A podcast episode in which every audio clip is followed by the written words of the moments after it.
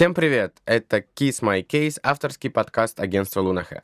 Меня зовут Александр Бланарь, и мы говорим с людьми, меняющими культуру потребления, самыми креативными талантами на рынке, предпринимателями, журналистами, инфлюенсерами и другими звездами из самых разных областей. В наших разговорах мы задаем вопросы и слушаем, потому что именно так мы можем изменить наши взгляды на стремительно меняющийся мир. В агентстве Lunahair я руковожу департаментом LH Art Consultancy. Мы занимаемся поиском и продвижением молодых художников, а также продюсированием собственных проектов в области современного искусства в России и в мире. В том числе мы консультируем бренды, которые хотят привлечь новую молодую аудиторию, интересующуюся современным искусством. А этот интерес после пандемии приобрел новые формы. Все больше ярмарок проходит в онлайн-формате, в том числе крупнейшая Art Basel. Будет ли временным переход в digital для искусства, или, как для всех нас, наступила новая реальность?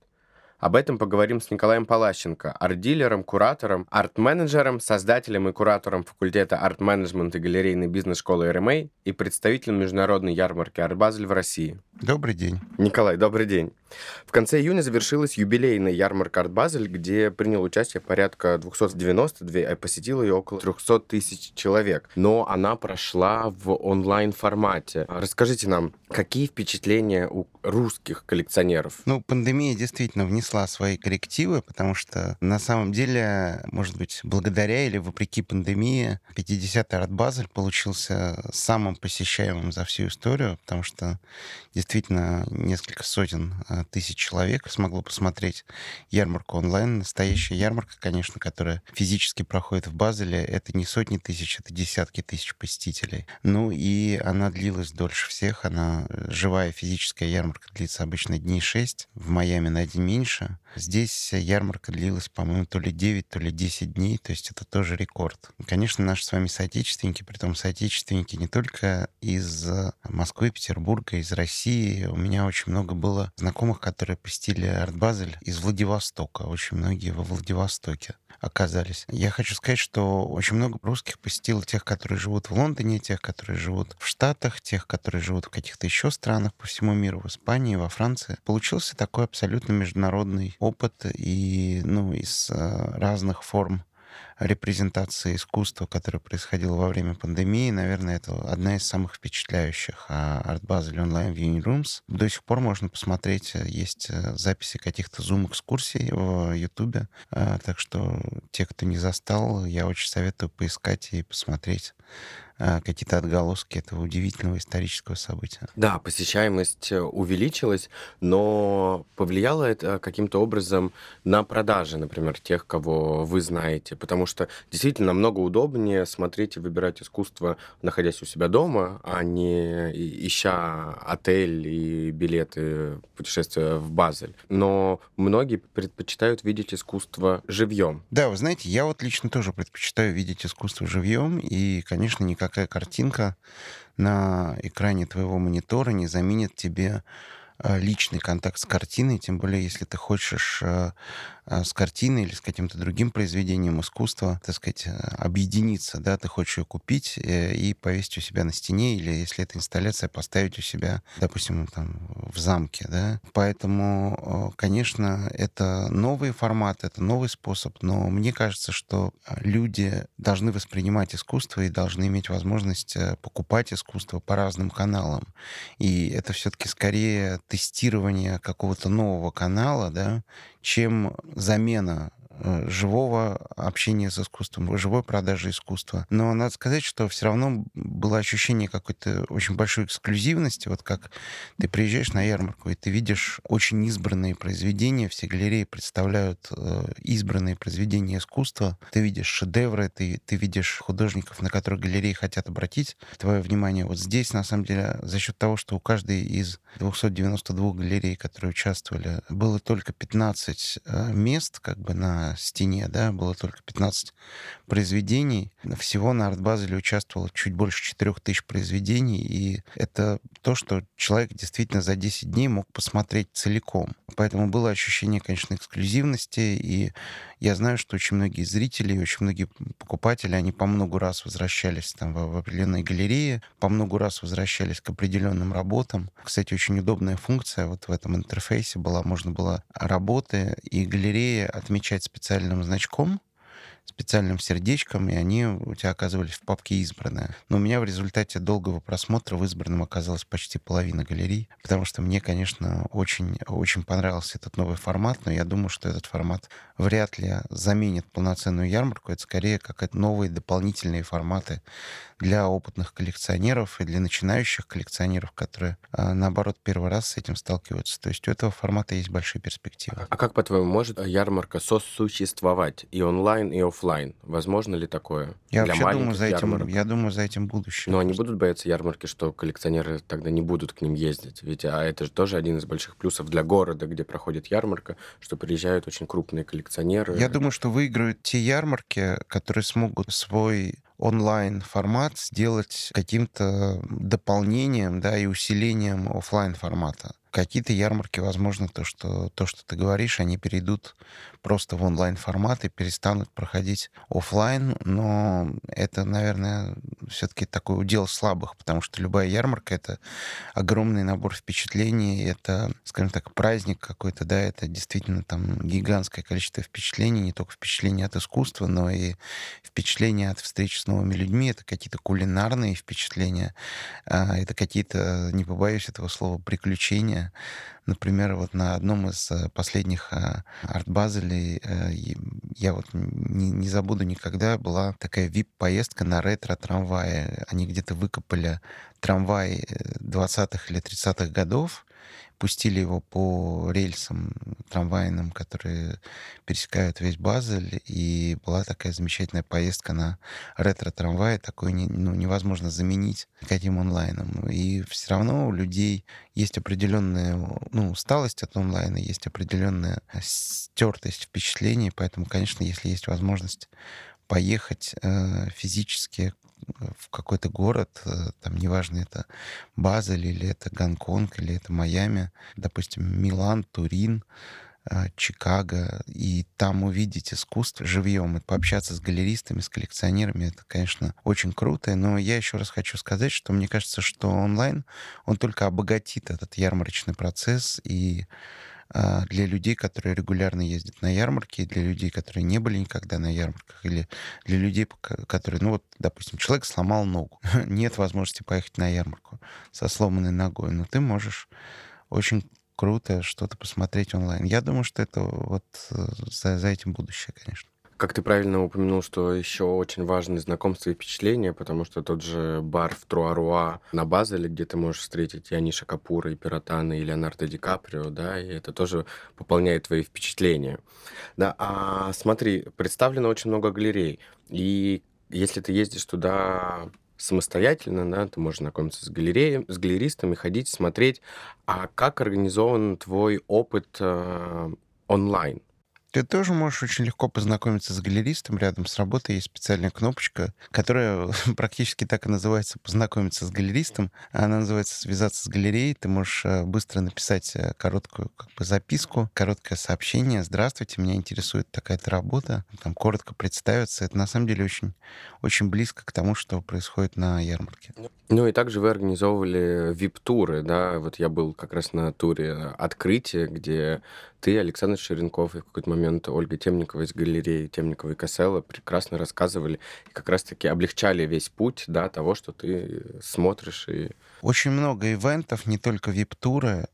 А, были и лекции, и были походы в студии к художникам. А, во время арт-базеля было, по-моему, там больше 50 вот таких мероприятий. Мне кажется, что многие действительно полноценно погрузились в эту насыщенную жизнь. То есть э, я, например, посещал там 2-3 мероприятия в день. То есть у меня был вообще полноценный такой день, э, посвященный арт-базелю. Я знаю, что очень многие э, наши клиенты, особенно те из них, которые застряли в каких-то странах европейских, они как раз так же поступали, и они просто посещали по несколько мероприятий в день и смотрели работы в перерыве. То есть это действительно получился такой интересный эффект присутствия. Новый, да, онлайн-опыт. А всего было представлено работ на сумму порядка 740 миллионов долларов.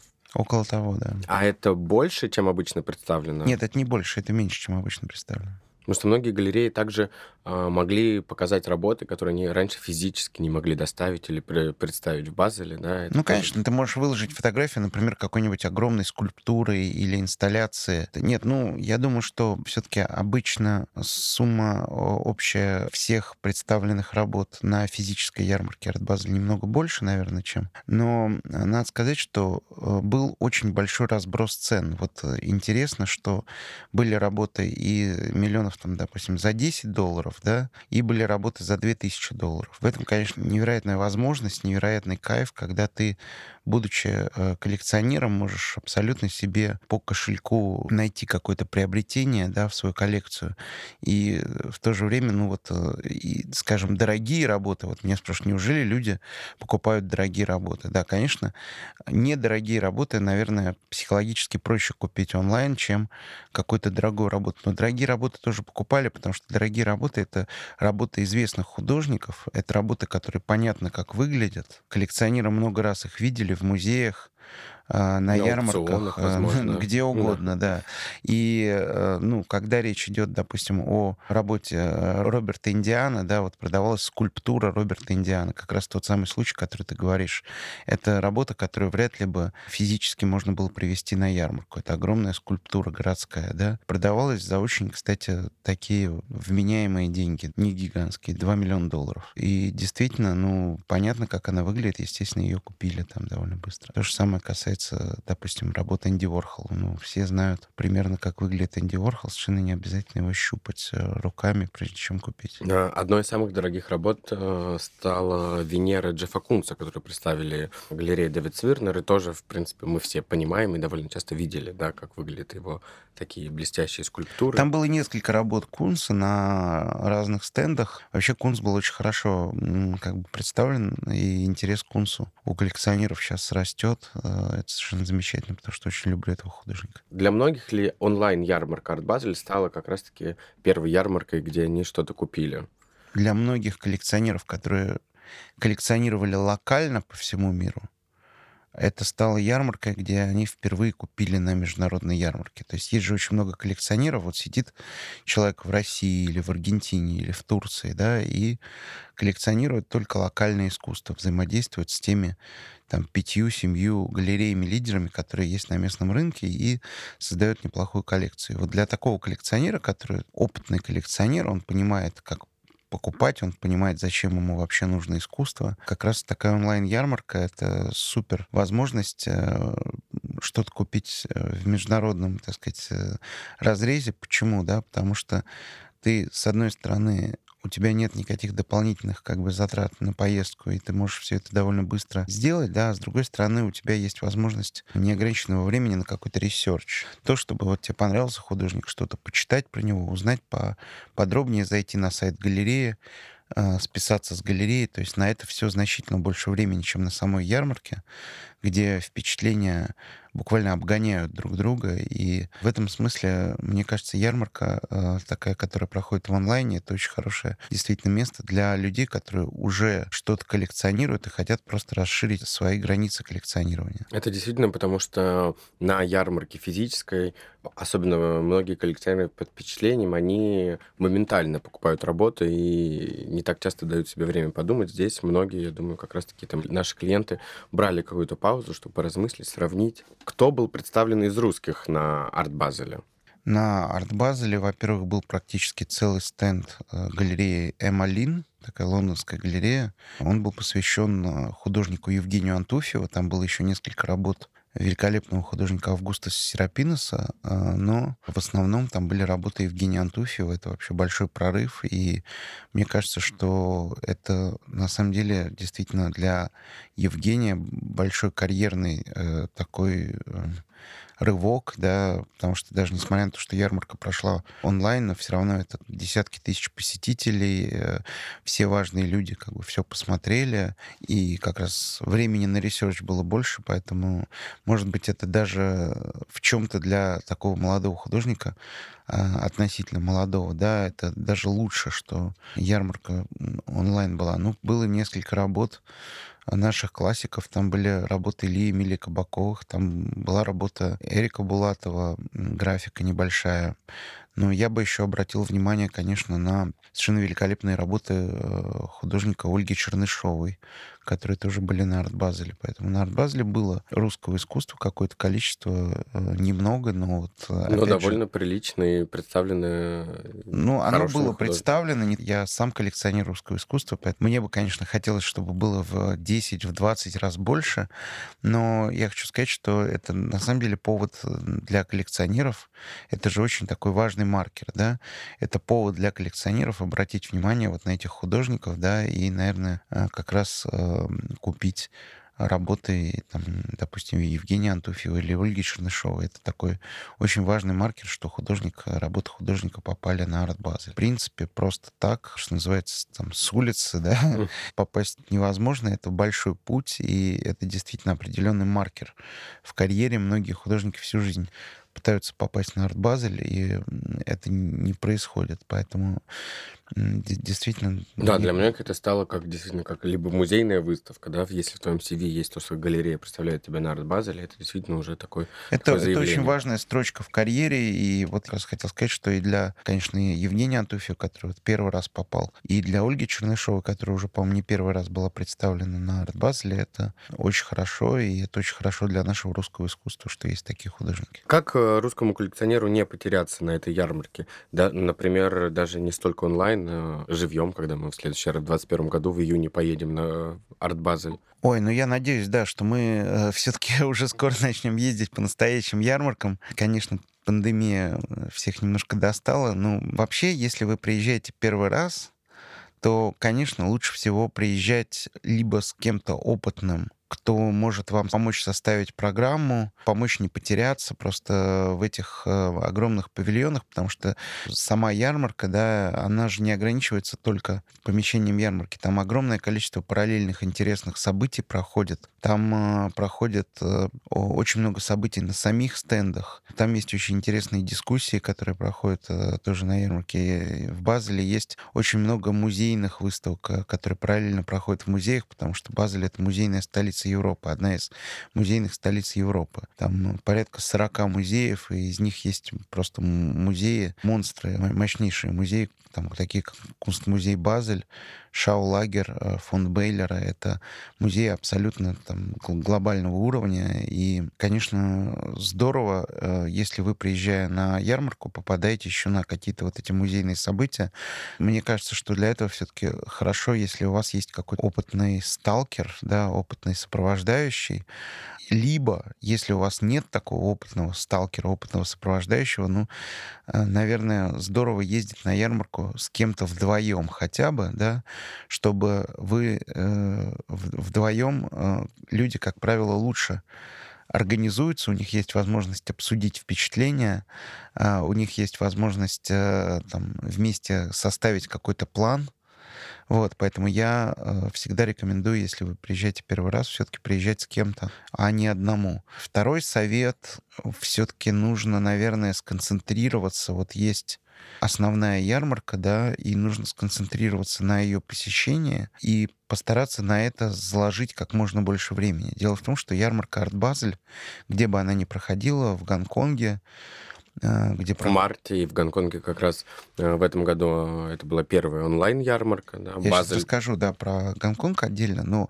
я просто хочу сказать, что где бы она ни проходила, в Гонконге, в Майами или в Базеле, Гонконг — это март, Майами — это декабрь, и Базель, э, в Базеле, в Швейцарии, это июнь, это больше 250 галерей. То есть это грандиозное абсолютно зрелище. И, ну вот, по моему опыту, нужно хотя бы три раза, то есть три дня, да, прийти на эту ярмарку, ну, хотя бы часа на три с половиной-четыре.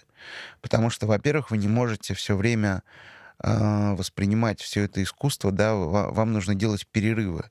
Вы вот э, пришли, там, у тебя 250 галерей, 250 стендов галерей, да, ты посмотрел 10-15 галерей, да, может быть, там, максимум 20.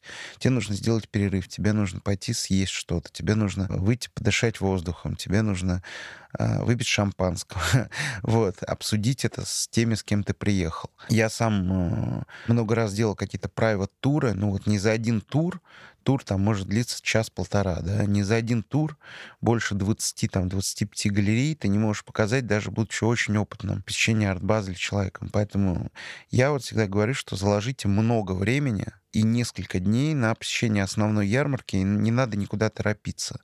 Потому что самое ужасное — это «Ой, пробежал, посмотрел». Очень часто твой глаз может вот так э, скользнуть по какой-то работе, пробежать дальше, а если к ней присмотреться, она может оказаться очень интересной. Она может оказаться очень интересной по и качеству, там, собственно, самой работы, качеству живописи, да, качеству э, произведения. Она может оказаться очень интересной по концепции, по какой-то истории, которая ее сопровождает. И даже если все вокруг бегут, спешат, летят куда-то и торопятся, мой лайфхак, которым я могу поделиться, это стараться замедлиться и очень не спеша смотреть искусство. Да, но очень сложно при этом там, профессионалам, на которые ходят, не замечать других, потому что очень часто на ярмарке большую часть времени у тебя занимает как раз поздороваться, пообщаться. Но мы обычно выделяем первый день превью на просмотр в основном первого этажа, да, который, как известно, это как раз-таки большие галереи, где, по в прошлом году был представлен Марк Ротко или в позапрошлом, я уже сейчас не вспомню. И, и второй этаж — это галерея, где ты можешь как раз для тебя есть шанс открыть более-менее новые имена, и даже, опять-таки, в прошлом году там даже представлены перформансы, включая Тина Сигала. Ну, вообще вот э, очень многие коллекционеры э, как раз делают таким образом, они Э, изучают э, немножко там, где какие галереи самые интересные для них, заранее смотрят э, на план, потому что заранее публикуется план раз... того, как галереи размещаются по этажам, и первым делом идут как раз в те галереи, которые им наиболее интересны, и они хотят что-то купить, потому что все-таки, так сказать, вас много, я одна, да, очень важно купить первому, потому что хорошие работы, на них всегда желающих купить несколько, да, поэтому те коллекционеры, с которыми я общаюсь, они стараются сначала первые там несколько часов потратить на те галереи, где они потенциально могут что-то приобрести, договориться, совершить все сделки, все, так сказать, посмотреть интересующие их работы, а потом уже э, шампанское, общение и так далее. Это уже, как правило, вот во второй половине первого дня, когда основной бизнес сделан. Потому что э, это такой известный феномен от Базеля, что в первый час заключается какое-то безумное количество там сделок десятки процентов, там 10-20 процентов сделок заключается буквально в первый час ярмарки. Это, собственно, потому что большая конкуренция за хорошие работы именно среди коллекционеров. Ну и для многих коллекционеров арт Базель стал просто действительно таким всей жизнью, потому что в этом году я видел пост коллекционера Беттины Бом из Германии, который писал, что впервые за 30 лет в июне я не в Базеле. Накануне ярмарки мне позвонил такой э, суперизвестный, легендарный, можно сказать, галерейщик, дилер э, Эдвард Тайлер Наэм и говорит, слушай, Николай, ты представляешь себе, я первый раз примерно за 30 лет не в Базеле. Ну, я вот тоже был первый раз, наверное, лет за 15 не в Базеле. А, поэтому это действительно для многих такой новый шок. опыт. Ну, да. Даже для меня это шок, хотя я, наверное, всего лет 7-6 на ежегодно присутствую на Базеле, но, конечно, это уже такое родное место. Ну, пандемия многих, да, повергла в шок, поэтому... Ну, вообще, конечно, надо сказать, что Базель в этом смысле уникальный город. Он не очень маленький, не очень большой, он какого-то такого очень правильного размера, и действительно для многих, кто приезжает туда каждый год, уже появляются какие-то свои места, свои, там, не знаю, рестораны, э, свои какие-то магазинчики любимые, свои любимые там антикварные лавочки. У меня, например, есть даже свой велоремонт любимый, да, потому что я по Базлю перемещаюсь на велосипеде, что очень удобно. Вот, поэтому э, действительно для мировой арт-тусовки Базель такой город для многих не чужой. Ну, если говорить не только о Э, коллекционерах, да, но и тех, кто просто интересуется искусством. Ярмарки тоже это важный срез, посмотреть вообще, какое искусство сейчас в тренде, актуально, пользуется спросом. Насколько я знаю, ваши студенты и выпускники РМА тоже, да, постоянно там онлайн присутствуют на ярмарке, смотрят. Э. Ну, вы знаете, наши студенты тоже приезжают. Вообще вот э, бизнес-школа РМА тоже уже довольно давно существует курс арт-менеджмент и галерейный бизнес, и мы много внимания уделяем ярмаркам, мы делаем организованные поездки, но даже когда мы не делаем организованные поездки, на ярмарке. У нас обязательно несколько наших студентов, выпускников оказывается в Базеле, оказывается в Майами, в Гонконге. В Майами сейчас вообще был 2019 год, какой-то уникальный год, потому что в Майами такая специфика этой ярмарки, что параллельно с основной ярмаркой Арт Базель Майами Бич параллельно проходят около 20 маленьких ярмарок для начинающих каких-то и среднего размера галерей. И вот в этих ярмарках участвовало, мы посчитали, там больше 10 российских галерей, участвовала в параллельных ярмарках, в том числе были наши выпускники, потому что, наверное, РМ — это главное место, где как раз э, люди, которые хотят заняться галерейным бизнесом или хотят начать коллекционировать, они приходят. Но я могу сказать так, что если говорить серьезно, я бы не рекомендовал ехать на ярмарку просто с туристическими целями. Да, ярмарка — это великолепный срез искусства мирового, это великолепное, можно сказать, такое образовательное событие. Но Networking. если вы не хотите купить произведение искусства, хотя бы одно, если у вас нет бюджета маленького, хотя бы там, не знаю, 10, 20, там, не знаю, 30 тысяч долларов, и вы готовы его потратить на одно-два произведения, может быть, в каких-то молодых начинающих галереях, потому что Базель же как устроен, да, в любой из трех ярмарок, в Гонконге, в Майами и в Базеле, есть э, разделы, где находятся как бы шедевры, находятся работы, которые стоят э, миллионы долларов, и есть разделы, где специально для начинающих коллекционеров и для коллекционеров, которые хотят проинвестировать свои деньги, да, э, специально представлены э, какие-то молодые перспективные галереи, молодые перспективные художники. И вот, как я говорил уже, и на этой ярмарке онлайн были работы, которые стоили 2000 долларов, и э, на ярмарках э, физических есть работы, которые очень недорого стоят, там буквально э, там э, не, небольшая даже живопись может стоить там э, 7-10 тысяч долларов или евро, да, это, поверьте мне, очень небольшие деньги, и э, люди тратят гораздо больше денег на совершенно ненужные вещи. Вот, поэтому я все-таки считаю, что самый правильный формат посещения ярмарки — это иметь какой-то небольшой или большой бюджет на приобретение произведений искусства и это покупать. Вот просто так ехать приглядку на ярмарку, это может оказаться неправильное впечатление, потому что вся ярмарка устроена, вся ярмарка заточена для покупателей, для коллекционеров. Ну, как бы круто быть частью этого процесса, да, круто играть по этим правилам. Ну и говоря о недорогих работах, в прошлом году Темникова и Касселла, которую мы уже упомянули, впервые была как раз-таки в э, секции для молодых галерей, показывал стенд э, Крислим Салу, где моментально, по-моему, в первый день у нее все было раскуплено. Мы для клиентов успели отхватить три недорогих объекта. Крис Лемсел недорого стоит, да, прекрасный художник, великолепные, очень классные работы, они сделаны из э, фарфора, это, ну, очень модный сейчас материал. Сейчас, э, на самом деле, многие коллекционеры, они специально интересуются работами, сделанными из фарфора, и а художники далеко не все умеют работать в этой технике так виртуозно, как Крис Лемсел. Поэтому мне кажется, что в этом смысле это действительно классный вариант. И вот как раз э, Темникова Кассел участвовала в таком разделе специальном Арт Базеля, где э, были молодые галереи, и там э, с ней рядом э, на в том же вот кус кусочке второго этажа, вот рядом с эскалаторами, очень такое место престижное. Там было еще спиток галерей из самых разных точек мира, из Парижа, из Лондона, из Аргентины, где были тоже художники, на которых стоит обратить внимание. И, кстати, вот э, я говорил о какой-то модели поведения опытных коллекционеров. Это тоже раздел, куда опытные коллекционеры всегда стараются пойти и всегда стараются э, купить какую-нибудь одну работу, потому что это как раз те работы, которые максимально имеют э, максимальные шансы вырасти в цене, mm-hmm. при этом вырасти довольно сильно. То есть ты можешь купить какую-нибудь работу, там, не знаю, за 10-15 тысяч долларов, а потом она будет у тебя стоить там, 100 тысяч или полмиллиона долларов, да.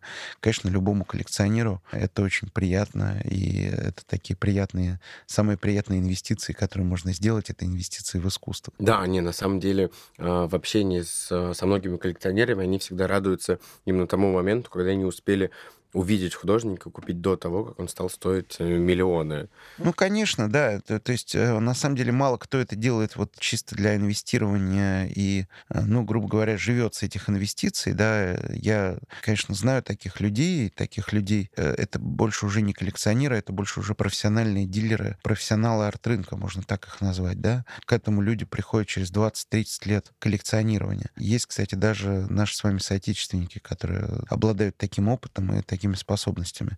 Но все-таки для большинства э, людей вот эта инвестиционная составляющая — это такой приятная вишенка на торте, но основная задача не только не, не столько проинвестировать деньги, сколько собрать интересную коллекцию, собрать интересный какой-то набор э, художников, набор произведений, которые тебя будут вдохновлять, которые будут, э, через которых ты себя выражаешь. Я думаю, что коллекция искусства — это, конечно, замечательный способ самовыражения для очень многих людей вклад в историю, если особенно ты собрал какую-то действительно хорошую коллекцию. Напоследок вопрос. Ярмарка — это все-таки для коллекционера с минимальным, но стажем. То есть ты должен уже пройтись по галереям, что-то понимать, э, где-то купить, и только потом тебе стоит ехать на ярмарку для полного Да объема. нет, я вот знаю коллекционеров, которые вообще покупают только на ярмарках. Вы понимаете, мне кажется, что это вопрос того, как тебе комфортнее покупать. Очень многие коллекционеры искусства, у них есть э, какие-то, ну, знаете, как бывает там э, просто потребительские привычки. И есть люди, которым комфортнее всего вот и понятнее всего покупать на аукционах. Вот они всегда ездят на все недели лондонских аукционов, они там всегда сидят в онлайн-аукционах, они покупают на аукционах.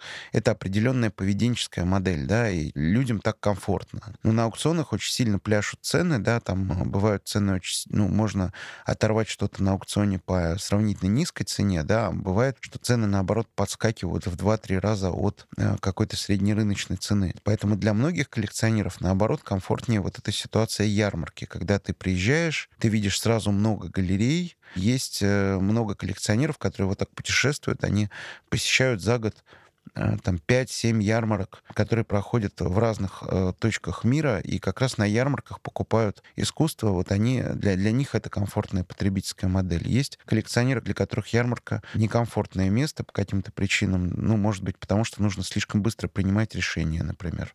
И они покупают только в галереях. Они лично посещают галереи в своем городе, или они приезжают в какой-то город, где много галерей расположено, например, в Париж или в Нью-Йорк, ходят там по галереям и в галереях делают приобретения. Мне кажется, это вопрос э, того, как человеку комфортнее делать э, ну, покупки, хотя, наверное, ну, все-таки опытные коллекционеры, серьезные коллекционеры, они совмещают. Вот все три способа, да, они все три способа так или иначе совмещают. Я в силу там специфики своего как бы рода деятельности, я говорю, я как раз знаю много коллекционеров, которые только на ярмарках покупают. Для них это максимально комфортная история с максимально прозрачными, понятными ценами, ценообразованием. Место, где очень большой выбор. Поэтому я, например, не стал бы там агитировать, что покупайте только на ярмарках, угу. или покупайте только в галереях, или покупайте только на аукционах. Я, я попробовал бы опять опять же, ничего нельзя делать в приглядку. Нужно попробовать. Нужно попробовать купить,